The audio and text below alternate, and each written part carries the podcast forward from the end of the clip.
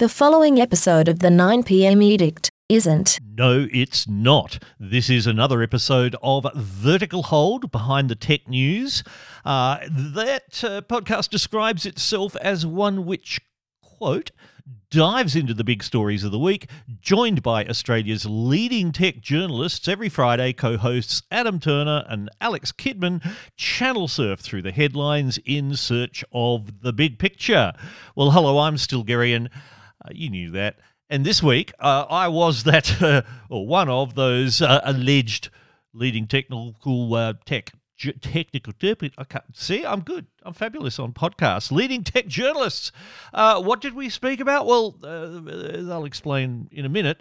But before we start, uh, some quick housekeeping. We finally did the Public House Forum 7 recording.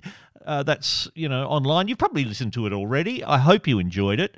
Uh, Public House Forum eight, though, which I owe you as part of that whole crowdfunding thing, I will have to push that back a couple of weeks because I have a, a huge amount of client work to do before the end of May. There is a, a deadline, so I'm now looking at probably Saturday, the 10th of June, which I note is also World Gin Day and also the King's birthday, long weekend in most states of Australia. It sounds so weird saying that, doesn't it? After it being the Queen's birthday for so, so long. But it is the King's birthday, uh, well, on the Monday of that weekend. Uh, but I'm looking at the 10th of June for the podcast recording. Maybe a week later on the 17th. I'll let I'll let you know very very soon once I've spoken with some potential guests. Uh, meanwhile, this episode of Vertical Hold was posted on Friday, the 12th of May 2023. Please enjoy it, despite the fact that I keep pronouncing the name of Bluesky's CEO. Uh, Jay Graber as Jay Gruber. Uh, she is Jay Graber, and I am an idiot. Is Google's Pixel 7a a winner? And how is Australia's federal budget fighting cybercrime? And are blue skies already turning grey over at Bluesky?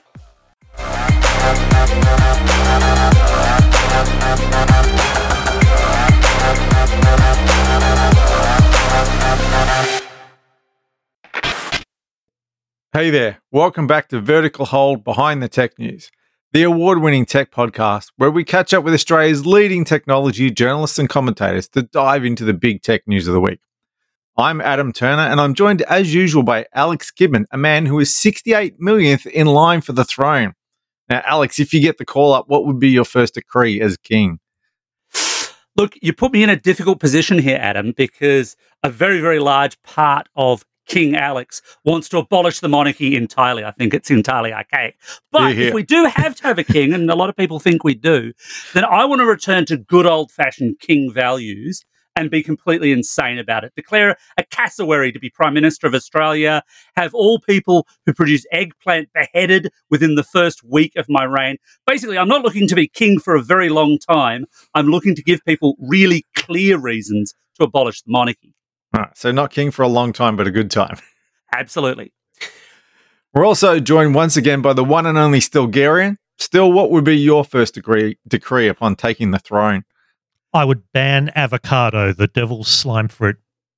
Ooh, controversial, controversial. Horrible. It. it is. It is just slightly condensed mucus whilst we think about which foodstuffs will survive the revolution, still's here because the Australian federal budget has dropped and it's getting tough on cybercrime. Oh, Plus, yes. There's a few things threatening to rain on Bluesky's parade. And then we'll come to grips with the new Pixel 7a smartphone. But first, still the budget. Many things went down. What caught your eye from a tech perspective? Well, uh, there's an awful lot of online safety stuff. We have uh, online safety, we have cybersecurity, we have a lot of stuff going in there. And what I found interesting is that there's a lot of money being spent because clearly because of the Optus data breach last year. Mm. Um, there was a lot of yeah. announcements made. We need some things happening there.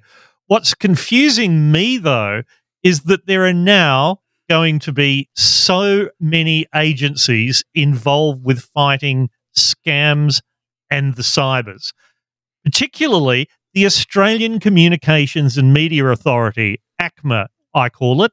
they'll get cranky if you call it that. They want to say they are the ACMA. Get over it, people.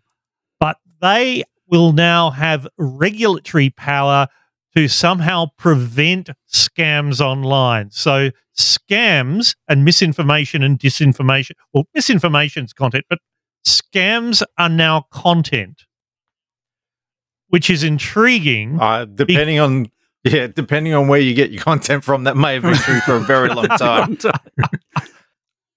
this is the same old problem of treating the internet as if it's broadcast television. Now, if someone on Yeah. TV runs a program that's a scam, all right, that's misleading content. You get them under the Broadcasting Services Act or the pay TV equivalent and all of that. But this is this is content, and that we already have plenty of people dealing with scams. The Australian Competition and Consumer Commission, the ACCC, they run Scam Watch. They treat scams as ripping off consumers. The Australian Securities and Investment Commission, which is about how you run companies and shares and things like that, they have their own way of dealing with scams because it's a crime. The federal police chase scams because it's a crime. The state police forces uh, chase crimes. And then you also have at the Australian uh, Cybersecurity Centre dealing with the cybers more generally. You have their report cyber program to report cybercrime. So we have an awful lot of people doing a lot of overlap, and we saw some um, some numbers come out of the uh, Australian um, uh, uh, Institute of uh, Criminology just in the last few days, pointing out that most of the reports of cybercrime and other such things to uh, the ACSC one and others, and onto yet another report the cybers. Most of them aren't followed up by the police because, like, the police have got a lot of things to do. Um, Well, I, would have thought the uh, the other classic problem here is if I were a scammer, I'd have to be pretty dumb to be operating out of Australia, where I would presume most of these forces would have the strongest regulatory powers. well, that's Isn't right. this We, kind we- of-. We do have the power, or the I should say, the federal police have the power. I don't. I don't have the power, and I don't think you do either. Um, to coordinate with police forces in other nations, but the whole deal about uh, MLAT, the mutual legal assistant treaties that we have with various countries, the convention is that whatever you're trying to chase up has to be a crime in both countries. Yeah, So which makes sense. if- if so if if the special branch of the Royal Thai Police Force comes to the Australian Federal Police and says, "Oi, that person in Sydney said nasty things about the King," the Australian Federal Police will say, "So Good what? luck to him. good good luck." Yeah, that fr- we have free speech here. Um, so uh, it seems to me there's a lot of duplication, and although one approach is, well, if you have lots of different ways of attacking the problem, then maybe one of them will stick. But it does feel a little bit like throwing mud at the wall. So, has this budget done anything to actually improve this situation? Has it just spread the money even further, or has it sort of consolidated things? Has it put one organisation in charge? we will have a coordinating kind of thing to deal with scams, and uh, you know I can't even be bothered looking up what it's called now because Is it the National Anti Scam Centre? yeah, that'd be it. Yep. So, So what, NASC. what will that? Yeah, NASC. yeah, well, what, what's that going to do that the ACCC isn't already doing, or that the Australian Federal Police cybercrime people aren't already doing? And the answer is it'll be more bureaucrats sitting on top of all them writing reports. Yeah, it, it, it- this, Uh-huh. this isn't good going for to the be more. employment figures in Canberra. Oh, you know, it's a struggling city, and you know the public servants, you know, have had a lot of you know job cuts over the years. So maybe maybe that's what they need. I don't know. If only Koshi was alive to see all this, I'm sure he could help. oh, look that one up yourselves, kids. Uh, that's that's that's true. Um, I, this is also framed in terms of it being um, online safety. So the e-safety commission is going to get a bit of money out of this. Uh, everyone gets a little bit of money um, for for more or fewer rather scams and spams coming from the portal. That's, a, that's an historical reference for those of you who might appreciate it. We've been around for long enough, yeah. Um, there's also funding, speaking of funding, because this is all about the budget, for small business um, security. And e- easily my favorite term to come out of this budget the cyber warden, which sounds like a Doctor Who villain giving the TARDIS a speeding ticket. Still, what's I'm- a small business cyber warden? Ah, look, there, there, there has been a pilot program, a small business cyber warden, and I can see where they're kind of going with this. The idea is that small business can't afford to have a dedicated cybersecurity person. Fair point. They probably don't even have a dedicated IT person these days because everything's up in the cloud. But what you will have is a nominated and trained somehow cyber warden, which will work like you have your fire warden or you have your occupational health and safety nominated person, or uh, like a pub will have uh, an RSA marshal to just keep an eye on the rules and, and things in that. So the idea is you will have uh, a cyber warden, and the cyber warden will be a bit like you know the blackboard monitor at school. They'll they'll make sure that you you know you're doing all of your software updates, and if you are worried whether you should click on a link, you ask them to have a look at it for you. Um, and I assume that if there is a cyber, that they sound an alarm of some kind, put on a, a yellow plastic hat, and go to the And intercom, uh, and then evacuate everyone calmly from the internets. And you gather in the car park. What would be the car park here? Um, You go via the AOL canteen and get some dim AOL, I suppose, or CompuServe, maybe. I would have, I would have Maybe- thought you'd have to gather in the underground car park where the Wi-Fi signal can't reach, Ah, so I the like internet this. can't get you. and and what you need is is not a hacker hoodie, hackeri hupari in in Finnish because they have a word for it. Um, but you need one of those hoodies that like scaffolders and painters wear up top of tall buildings. Nice thick orange high vis hoodie with cyber warden written across the back. And a foil lining, so you are your own Yes. Faraday cage. Ah, now we're thinking. Yeah. The hoodie lined with tinfoil. You mentioned Look- earlier that they're not just talking about scams, they're also talking about misinformation and disinformation. That sounds to me like we're talking about certain foreign governments more than certain scammers. Well, you would think so, but it's it's more about the major platforms uh, redistributing this stuff. So now that um, we we have to, I mean, we're going to end up mention twi- mentioning uh, Twitter at some point anyway. So let's mention it now.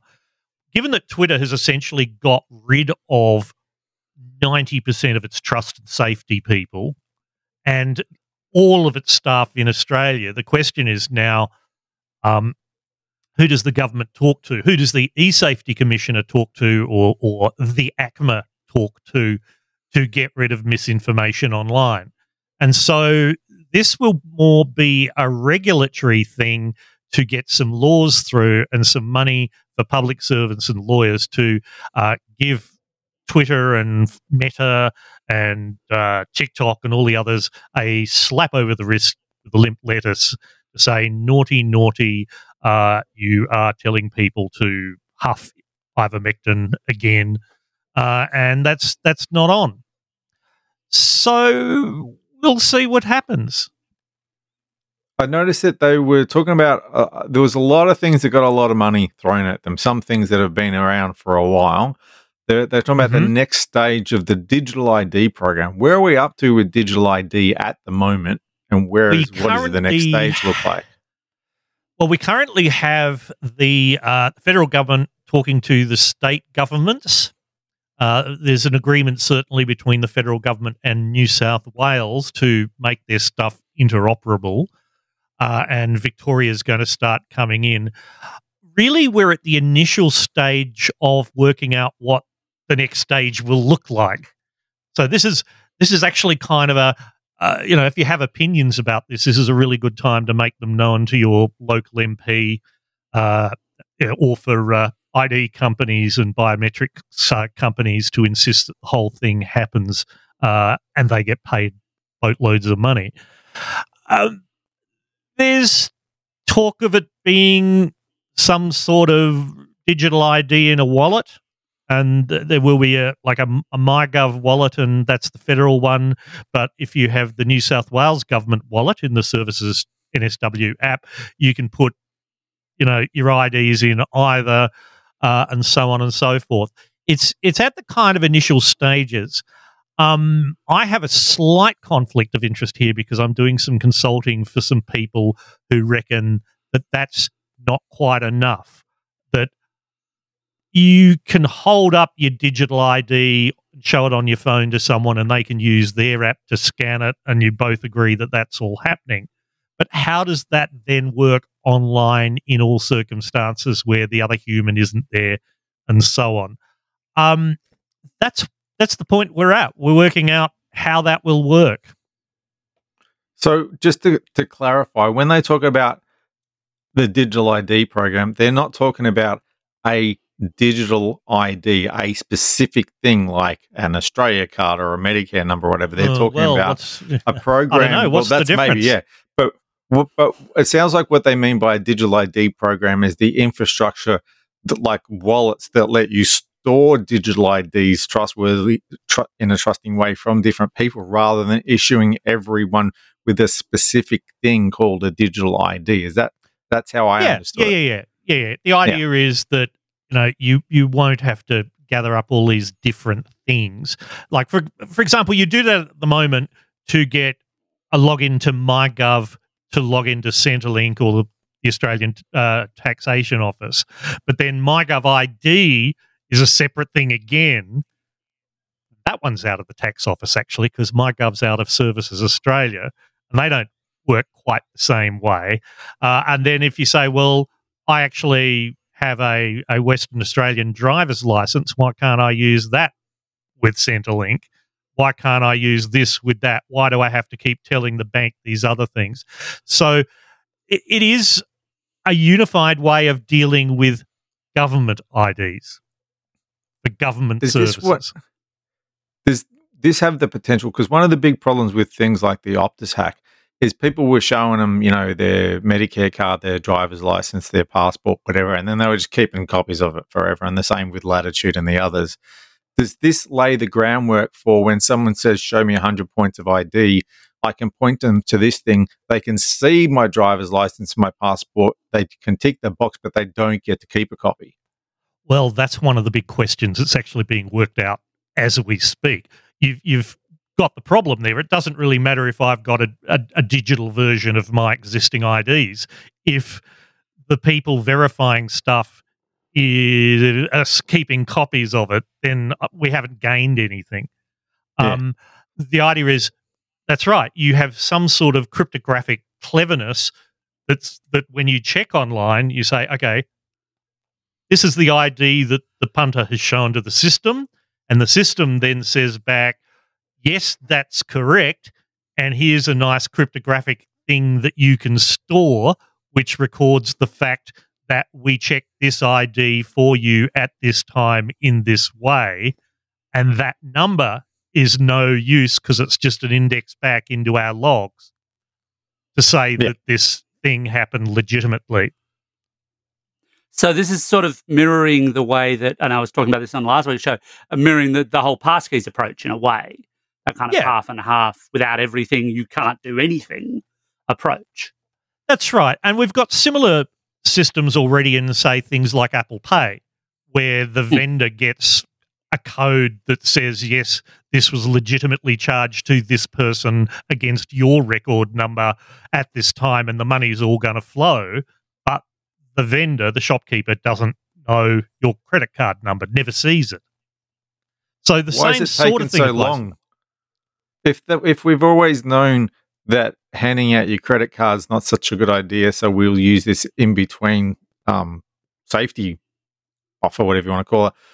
Why is it such a big deal to have to introduce it to other things as well? I mean, uh, you're right. It is surprising given that the federal government, particularly in Australia, is so excellent at doing things with computers. it also comes down to, you know, who's going to run it. Like, we've only just in the last few months the, the federal government and the New South Wales government to agree to work together. Yeah, I was gonna, I was going to say I would have thought the other big problem is that we have lots of state and territory governments that all have to have their own either slice of the pie or interest or position or potentially bureaucrats of their own, different systems. It it it gets kind of complicated. Yeah, and if the federal government announces something, well, that's not a Victorian state government announceable. That's not something Hmm. you that the Victorian government can, you know, point to before their next election, uh, and the same for all the other states. Now, it is easier now that all of the governments in Australia except Tasmania are Labor governments for the time being, because it's a bit easier for them to agree on doing stuff without quite as much point scoring. But because nobody uh, within you a political party ever argued with each other. yeah, oh, yeah, I see your point. Um, and, look, there are there are uh, you know differences of opinion. Uh, there are organisations within the government that would like to have the ability to track all of these transactions to fight the cyber criminals. Uh, there are other people, you know, who say, "Mate, privacy. No, we don't want all that logged." So that's uh, another angle to it as well, which raises the other point. You know, how much input will uh, privacy advocates and other human rights types and other civil society organizations have in designing this architecture? And that's that's not sure yet. What I do find very interesting, though, is that all of the new money to work on this, another $10 million odd next year to keep going with this, nearly all of it went to the, Department of Finance rather than the much loved digital trans uh, digital transformation authority. Now, that that is a signal that Department of Finance is very much in charge of this, rather than that that broad funnel to consulting firms at the DTA where money just flows out and you're never quite sure whether you're going to get value for money back in. Uh, it also indicates that uh, because finance is therefore more correct, connected with the Australian Taxation Office and others, they are uh, generally much better at computering than Services Australia. So that that to me is a very good sign about what the next steps might be. So we've talked about the things that were in the budget, um, but clearly, aside from obviously the much needed funds for the elimination of eggplant and possibly avocados, what was not in the budget from a tech sense that you would have liked to see still? I think what I'd like to see is less emphasis on the internet being totally evil and a thing we need to protect people from, and a bit more emphasis on how cool it is about the fact that we have the entire sum of all human knowledge uh, plus Nazis at our fingertips, and how we might build this for a future. There wasn't really much more funding for STEM education, although though STEM's Mm. not this you know education's not magical all of the the kind of funding for education and building for the future is is relatively uh, defense specific submarines uh, nuclear energy and um, job specific and industry specific so we're seeing some stuff you know for the the hydrogen economy and developing some things like the space and so on but all that's relatively small. We have seen a 100 million odd uh, thrown in the general direction of startups, but we still have this idea that startups are some kind of magical solution to everything. Uh, whereas, quite frankly, most stuff is just people plodding along, and that's where the real growth comes from, rather than the, the roll roll the dice and hope that again this random little company is suddenly worth billions of dollars if if if I hear one more politician talk about Atlassian and Canva, I think I'll throw myself off my off my chair. Content warning. Uh, I, I will be extremely upset. Enjoying the show? That's great. Don't forget to subscribe, which you can do on every podcast platform you've ever heard of. Just search for Vertical Hold or go to our website, verticalhold.com.au, where we've got handy buttons for every single podcast platform. Well, speaking of startup companies, and before you throw yourself out of your chair, we were also talking last week about Bluesky, the much hyped new Twitter alternative from, well, the people who bought you Twitter, basically. um, but it's not really all blue skies over there once you dig beneath the code, is it? No, look, last week, uh, you guys and Zach had, uh, you know, really quite a good rundown of what, what's been happening. But between then and now, it's got more mainstream media coverage. People have started looking at how it works and having a bit of a poke around, and and that's where you suddenly get, oh, oh, man, yeah, maybe it's not so good. Now, I, I, I think one thing to to mention is that it still has, I think, less than 100,000 users. It was 65,000 the other day. 60, yeah, 65,000 is, the- is the figure I've seen in a couple of places. Yeah. Yeah, yeah, yeah. Um, Very small beans. and 1.8 million on the, the waiting list to get an invite.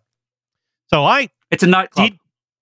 Well, yeah, yeah, yeah, and, and it's all of that. well, it's a nightclub, except it's still scaffolding, and the you know the painters are still coming through. And it'd be nice if the Sparkies finished wiring up the the, the sound system, uh, because I think they've gone to this. I mean, all right, they they say it's a you know it's a beta, it's a public beta thing, but to have a social network without any means of blocking other users is you know it's a bit like building a car without brakes.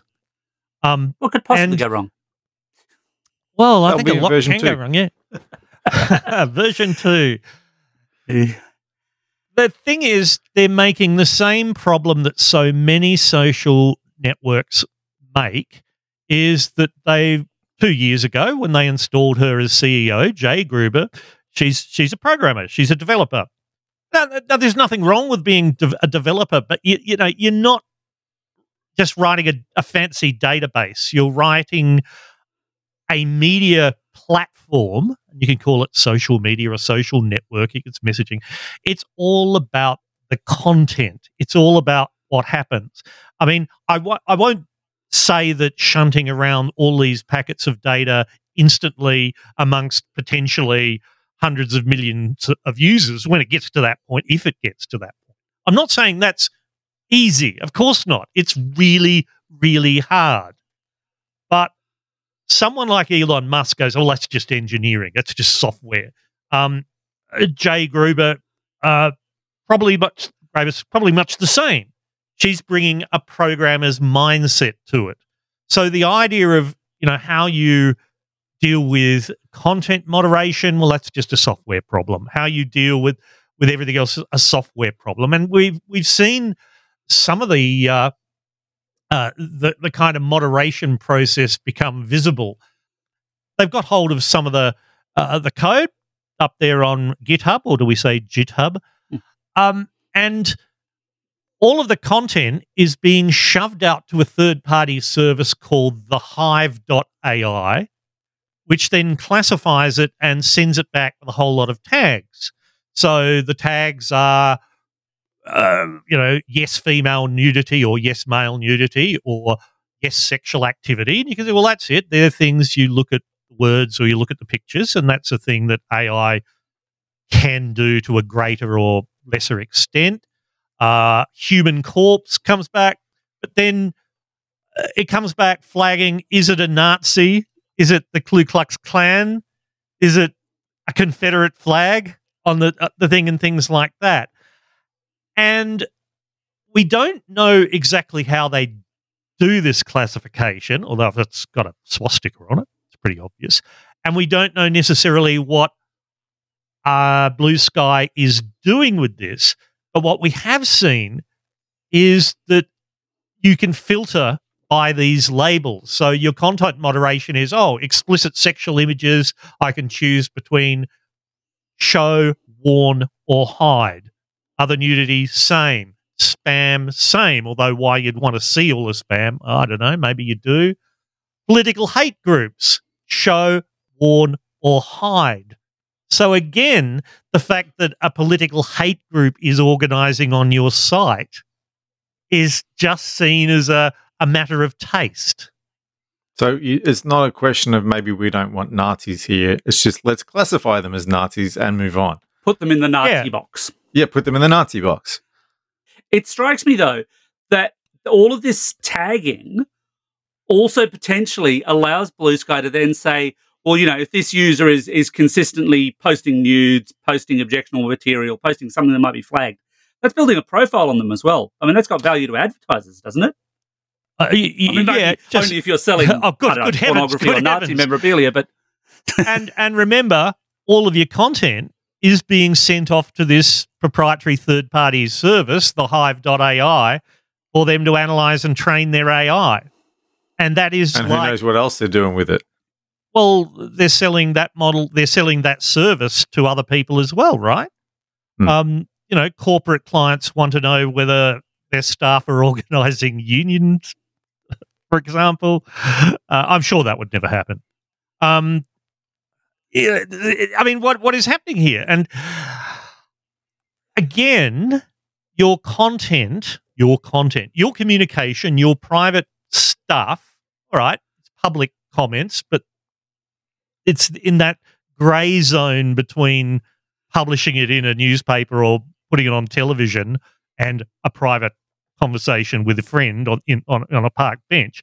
There is this grey zone, but there's assumption there's this assumption in the social networking world that that this is now public and you can do what you like with it. You can mine it for data, you can do it to sell ads. Now, at one level, looking more broadly at this, people say, oh, it's about targeted ads. I started talking about BMWs and Toyotas, so I'm now going to see ads for a new car. I say, what's the harm in that? The answer is not a lot. On the other hand, if a change is detected uh, in what you're talking about, you start talking about alcohol more than you used to, you start complaining about backaches, your insurance company would love to know about that.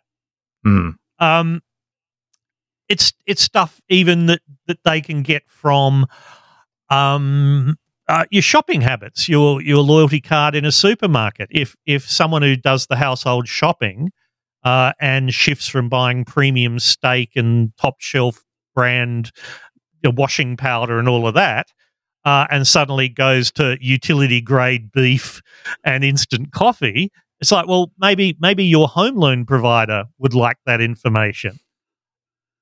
I'm reminded there was an infamous case in the US out of Target, I think it was, where they started pitching disposable nappies at a teenager uh, who hadn't, shall we say, told the parents that uh, there's a possibility that she might be pregnant, but uh, Target could work it out kind of by derivation.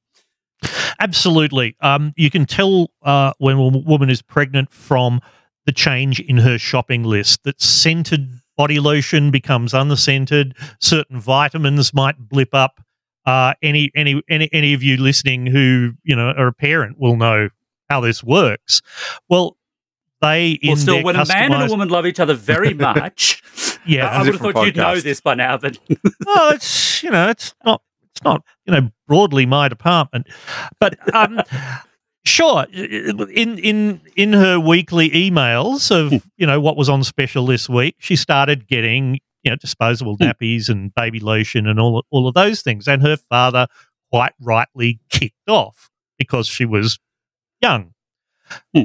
He then had to apologise to Target uh, because, as he said, there were there were there were uh, uh, events and facts in, in my household that I wasn't fully aware of. So now Target hasn't stopped doing that. They just that was that was years ago, and that's Oh, not that's it's not a new story. It's more it? than a decade ago. Yeah. More than a decade ago. Um, uh, but they they now you know do chaff. They don't make it quite so blatant that that's a thing. Um, but but certainly, I've I've noticed. Uh, you know, in some of the emails I get from supermarkets, it's clear that they've collated information from one place with information in another place.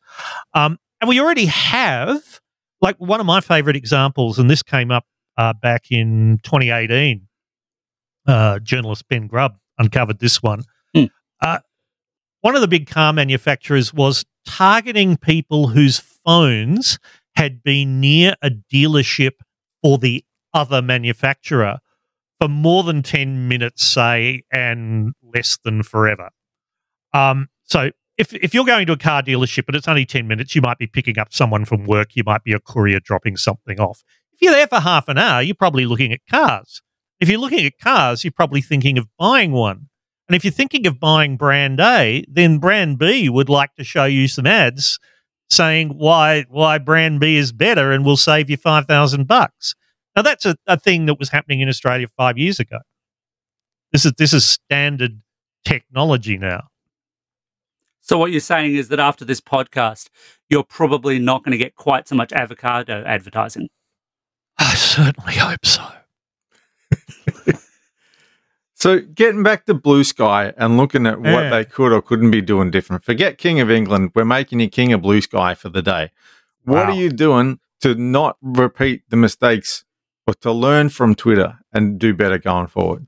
Well, I'd I'd get a good content moderation team up front, and I'd, I'd get them talking to the many many smart people in academia, in analysis, and so on, who already know what all the traps are. Um, you know, Alex Stamos, who used to be head of this stuff over at Facebook, he kind of knows some stuff about that. He's at Stanford Uni now. He's well out of it, but he moderated content podcast people. If you want to understand all this stuff, and Australian Evelyn Douek is the co-host of that. Um, I'd I'd pull back on getting any more people in until you've actually got in place first the policies about what kind of place you want to build, and Hmm. then you get the developers to build that place or help you with automation to help your content moderators because I think we all know very well, particularly Australians with our uniquely Australian use of language on on these platforms, that when we get something flagged as inappropriate, that uh, an AI based on American speech or a minimum wage worker in Kenya or Costa Rica or the Philippines is not going to get the subtleties. Um, and you know that you need people on this. You need to build up your your examples first. They're the they're the big ones, but I think really, yeah, decide what it is that you're building. It's not a software platform; it's a social platform. And and, And they're not decisions for engineers to make. Hell no. I, I, I I would say it even more strongly on this podcast, except you'll then get a content flag on it. Um, no, you don't want engineers doing that. Now, assuming uh, Jay Graber's a, a, a good developer, I don't know. The main project before this was the Zcash cryptocurrency, so that is already telling me a little bit about her worldview. But maybe she's a good developer. I'll assume she is. She got the gig. Make her chief technology officer. But the technology has to be subservient to the social good. And I know there will be some people listening to this and go, Oh, why are you making all this political? And I go, Mate, you are literally building a system to decide what information people can and cannot see in their own communication. There's very little that's more political than that. So make the technology serve the people, not serving the people to the technology. Absolutely. Particularly in this case, as the technology seems to be feeding an AI so that advertisers can have their content tagged and put ads next to it. That is not what society is. I know I say again, there's nothing wrong with advertising in and of itself. It's the way in which it's done as part of surveillance capitalism and the assumption that surveillance capitalism is the only way to build things. Oh, and also, given that Americans are only 4% of the world's population, Americans only 4% of the staff of this organization at the senior level.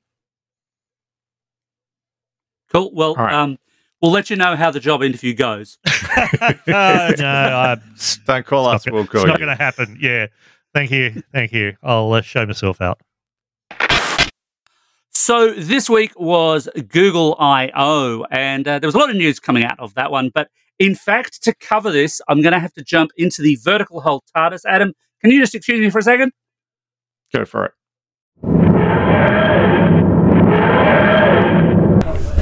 So this week has seen Google I/O. In fact, by the time you're listening to this, Google I/O will have already happened. And we're doing a little bit of time travel here at Vertical Hold again because I'm actually recording this the week before Google I/O. I'm sat here with uh, Adam Smith from Reviews.org Hello, hello. and Dan Tyson from EFTM. Hi, how are you going? And gentlemen, we've just had the briefing on the let's call it the Australian aspects of Google I/O that we know of, and obviously there is this time travel problem that there may well be, shall we say, secret things that Google announces at Google I/O that we don't know about yet. As they are wont to do. it's very much their style. Um, first and most, first and foremost, obviously, the Pixel 7a, which is coming to Australia and is coming to Australia uh, particularly quickly, shall we say? Um, Dan, what's your impressions there? yeah, it's a, basically, a, it's, well, another one in the line of their A series phones, so more along their affordable line. But they're doing a few things to make a little bit more premium this year. So they're upgrading some of the, the buttons to metal buttons. They're making it a little bit more durable and stuff like that. So good stuff, hardware wise. It comes down to the software features with all the Pixel stuff, though. And the the price, admittedly, seems somewhat more premium than with previous A series releases. Uh, which, y- yeah, I guess my question is how how big of a price gulf is there between the 7A and the 7, and uh, then how big of a hardware gulf is there between the two to justify the uh, the somewhat minimal price gulf? I guess. Well, I think that comparison's a really interesting one, and off the top of my head, and without having already tested the phone itself, although by the time, again, by the time you read this, I think we all will have, um, it would appear to actually favour, to my view, the 7A. It would seem like the 7 doesn't seem like such a great purchase. Am I on the wrong track there? No, not at all. It's just you're actually getting all of last year's hardware. So you're getting the Tensor G2 processor, you're getting a similar amount of RAM, uh, 8 gig on this one, 128 gig or 256 gig storage, if you want to pay a bit more. So it's it's getting the sort of specs that you get from the 7, but with a slightly cheaper price tag. Um, so, I mean, 64 megapixel camera sensor on it, which is slightly better than the one on the Pixel 7. So, yeah, coming down hardware wise on the side of the Pixel 7a. The other big hardware thing that we will see here, although not until I think it's June the 20th, um, is the Pixel tablet. Now, Dan, we've talked to you on the show before about Pixel hardware or Google tablet hardware, as I think it was at one point as well uh, before, but, but none of it was coming to Australia. This one we will see. What's new about the Pixel tablet? So the Pixel tablet's a new thing that they're sort of doing as a design that's going to be helpful in the home. So it has a charging dock that's designed to always sit on where it won't overcharge the battery. It's got home hub so it can access all your smart home stuff. It's got all your tablet stuff which has now been optimized apparently, which we have heard this story from Google before. So we're I think we're all being burned once, twice, three, possibly more times on, on tablets from Google. But we'll see how the Pixel tablet goes. And visually, Adam, this thing looks a lot like the, the Nest display. It sure doesn't does. It sure does. And, and at the same time, uh, Google is saying that it's not meant to be a replacement for the Nest display. Um, I'm I'm interested to see the use case sort of for the Nest display versus this. You know, like um, what what are the functions it can perform that uh, that the Nest can perform that this can't? That would make both of them sort of a, a like a, a purchasing option for someone. Like I, I guess I just don't quite understand where this leaves the Google Nest display. So part of it was the they really were focusing it on uh, the Pixel Nest Hub is really something as a fixed display, so it doesn't move. Something good to have in the corner in the kitchen. Whereas the the Pixel tablet is really being marketed as like a, a home device that you can sort of have sitting there. One of the big things is that home hub, so giving you fast access to your smart home devices, which they've said is only coming to Android tablets, specifically starting with the Pixel tablet. It won't be coming to the um, Nest Hub devices. So that sort of seems to where they're making that distinction I would have said the other big thing, though, is much more evidently this is an Android tablet. You can throw your apps onto it in a way that you can't on a Nest display. The Nest display is a lot simpler, and it's got to Yeah. be said, a, a fair bit cheaper too. Oh, definitely. Um, the, the, the Nest Hub has always been one of those things where it's, it's it's just easy access to things, but it has limits. Whereas the Pixel tablet seems to be breaking those limits and, and extending towards more what Android can do. The other thing that they alluded to that we did not see here and that we will not see in Australia at this time, I will say, we're in Google HQ, I don't want to say too much because I might not leave the front door safely, uh, was, of course, the, the Pixel Fold, Google's foldable phone. Yeah, I think a bit of disappointment in the room uh, when they they didn't announce it coming to Australia, but a lot of interest in folding phones. Just very disappointed in not coming here. Yeah, and and considering the uh, robust information we've gotten out of leaks, it doesn't feel like there's a like a lot left to surprise us about the Pixel Fold, which makes it kind of strange to me Surprise, that we you're not getting it. exactly. That, that was really the only big surprise in the room. Um, but uh, yeah, it makes it strange to me that we didn't talk about it a bit more. Yeah, Google's always been a bit funny about their, their, their regional marketing for, for hardware releases, and despite the fact they're announcing it, and we probably will see it soon, sooner rather than later, uh, we won't get any information ahead of time. So, unfortunately, in our future selves, uh, we'll know more about Yeah. this. The the uh, the disappointing thing for me is I that means that I'm going to have to wait even longer to conduct my stress test, where I see how much taco meat it will hold versus a Galaxy Fold. So, okay, now now I'm intrigued by this uh, obviously useful benchmark. How much taco meat can a Galaxy Fold hold, and does it vary by Galaxy Fold generation? Well, see, that's the thing is I because I haven't had anything to benchmark it against. I haven't conducted the test yet, and I also haven't found a Galaxy Fold owner who's willing to allow me to fill their phone with taco meat. Maybe So- the iPhone into flip. You could just do you could just do a, s- a mini taco version. that's that's I'd say that's more like a bow. Well, thank you so much for your time, gentlemen. Now, Dan, you have done the show before. Adam, you have not, so you know what's coming, and you don't. Oh dear. the vertical hold three questions of doom. I will ask Dan first, so you get an idea for what it is that you've got to do. Uh, I'll ask all three questions. You can answer them in any order that you like. Where can people find your work online, Dan? Where can they find you on social media? And given we're sitting in Google HQ, what's your favourite ever Google product? Oh, okay. Oh, and, and that's a hard question for me. Uh, so you can find me writing online at EFTM.com. You can find me on all over social media, Frog Hollow. That's with a PH. And my favourite Google product, probably the it's a toss up between either the Nexus 5, which is one of the most best design phones ever. The other one is the Google Clips. A very, very forgotten device which t- took AI photos whenever it decided the photo looked good. I'm glad you described it because I was thinking Google Clips, Google Clips. I'm sure I should remember that one, but I just don't. There's so many. And like the early days of AI, it didn't really work. And it's still your favourite because. It's just weird. Okay, Adam, and exactly the same question. Yes, so for me, uh, you can find me on uh, reviews.org slash au, uh, ever so often also whistleout.com.au. Uh, social media, you will not find me particularly active anywhere as I generally just spend my time doom scrolling Reddit. Uh, favorite Pixel or Google device? Uh, look, the 7 Pro is my everyday phone, and I really, really like it.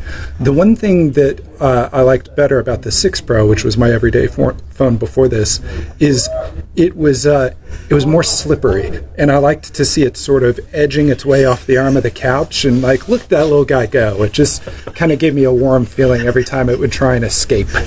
I'm getting this feeling you have a slightly fatalistic relationship with smartphones here, Adam. yes. I have a feeling he needs two to race them. Let's make that happen. Thanks, gents. Thank you. So, Alex, now that we're back in the present and you've had a bit of time to play with the Pixel 7a, uh, how does it impress you? Does it live up to your expectations? So this is pretty rare for me because it actually exceeded my expectations. I kind of thought, ah, they're just going for the kind of average spec bump and it's still the lesser of the species. But actually, at its price and for what I've tested it for, it's probably the best mid range phone and possibly the best value phone you can buy right now. And I don't say those words lightly. I test a lot of phones and this has got a lot of competition to beat. So, from the conversation we just had, should the oh, the conversation we just listened to, should the 7A be cheaper or should the 7 be more expensive? Like, where's the, the gap's not right here? Well, I think the seven. The only thing really for the seven is that it's got that slightly bigger screen if you really, really need that. But I think the seven A is actually a really nice hand friendly size. It works really well. The cameras are good. The battery life is really good, better than I've seen on the 7. And that's kind of critical. The processing power is exactly the same because it's exactly the same innards. So I think the only reason to buy the 7 is if I suppose you see it, and I have seen a few places starting to sell it off uh, cheaply. If you see it cheaper than the 7A, otherwise I'd go the 7A. Um, and I think for a lot of people, and this has been the case for those flagship phones for a long while, actually, for a lot of people, a flagship phone has more power than you need. And the other reason to pick up a flagship phone really is the cameras. There's still a bit of a dividing line there because there's no actual optical zoom lens on the 7A, for example. Although, again, the super res zoom actually works really, really well in most situations. So I would think from the other handsets I've been looking at lately that maybe the Samsung Galaxy A54 would be the one you'd put up against this. Yeah, well, I've, I've actually done just that. I mean, if the listeners are interested, uh, they can actually read my full review at alexreviewstech.com. Subtle plug there. What was that Uh, URL again? That was alexreviewstech.com. Thanks for asking, Adam. And uh, and I put it up against the A54 specifically because they're very much in that same kind of price bracket.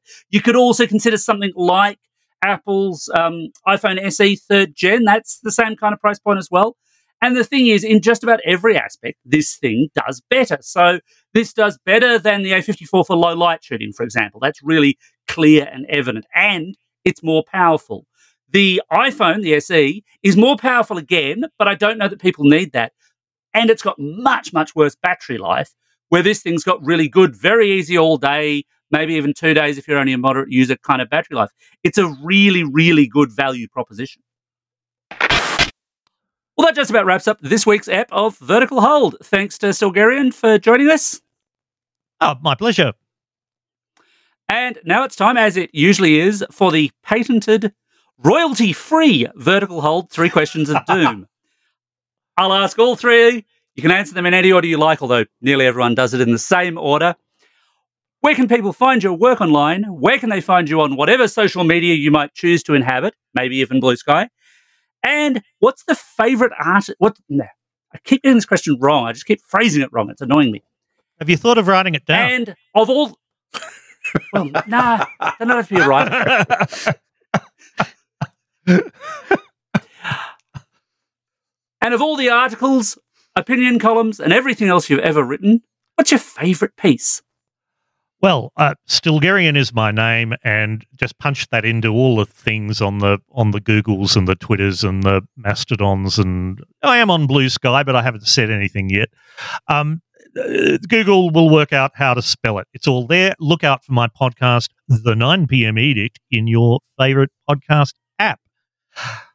As for article, this was I knew this question was coming up, and it's quite hard. I'm I'm going to throw in, in fact, a set of articles. I mentioned the the the car manufacturer ad targeting thing.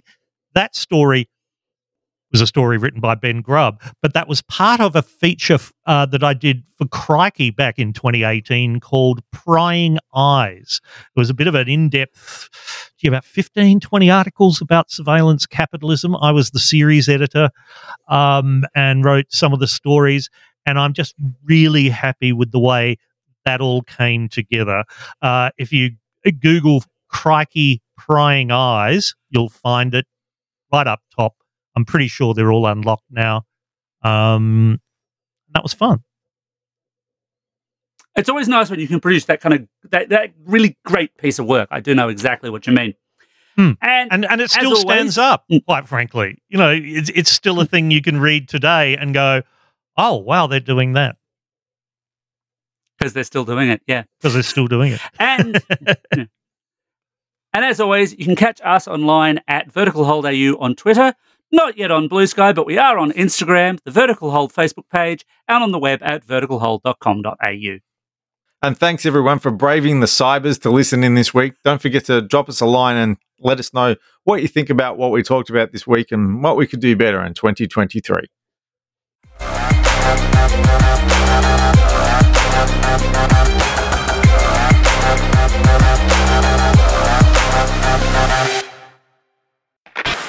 I hope you enjoyed that. That was uh, the Vertical Hold's always a fun podcast to do. Uh, this time I did go on a bit of a rant, didn't I? Gee, I never do that. Please remember that the 9 p.m. edict is supported by you, the generous listener. If you feel the urge, please go to the 9pmedict.com slash tip and do the needful or just tell your friends. As usual, I've, I've linked to some of the things I spoke about on the podcast website. That's the 9pmedict.com. You can, you can find it. Uh, the next episode will be soon. I'm not sure exactly when, but until then, I'm Stilgherrian. Wash your hands. The 9 p.m. edict is a skank media production. Sorry.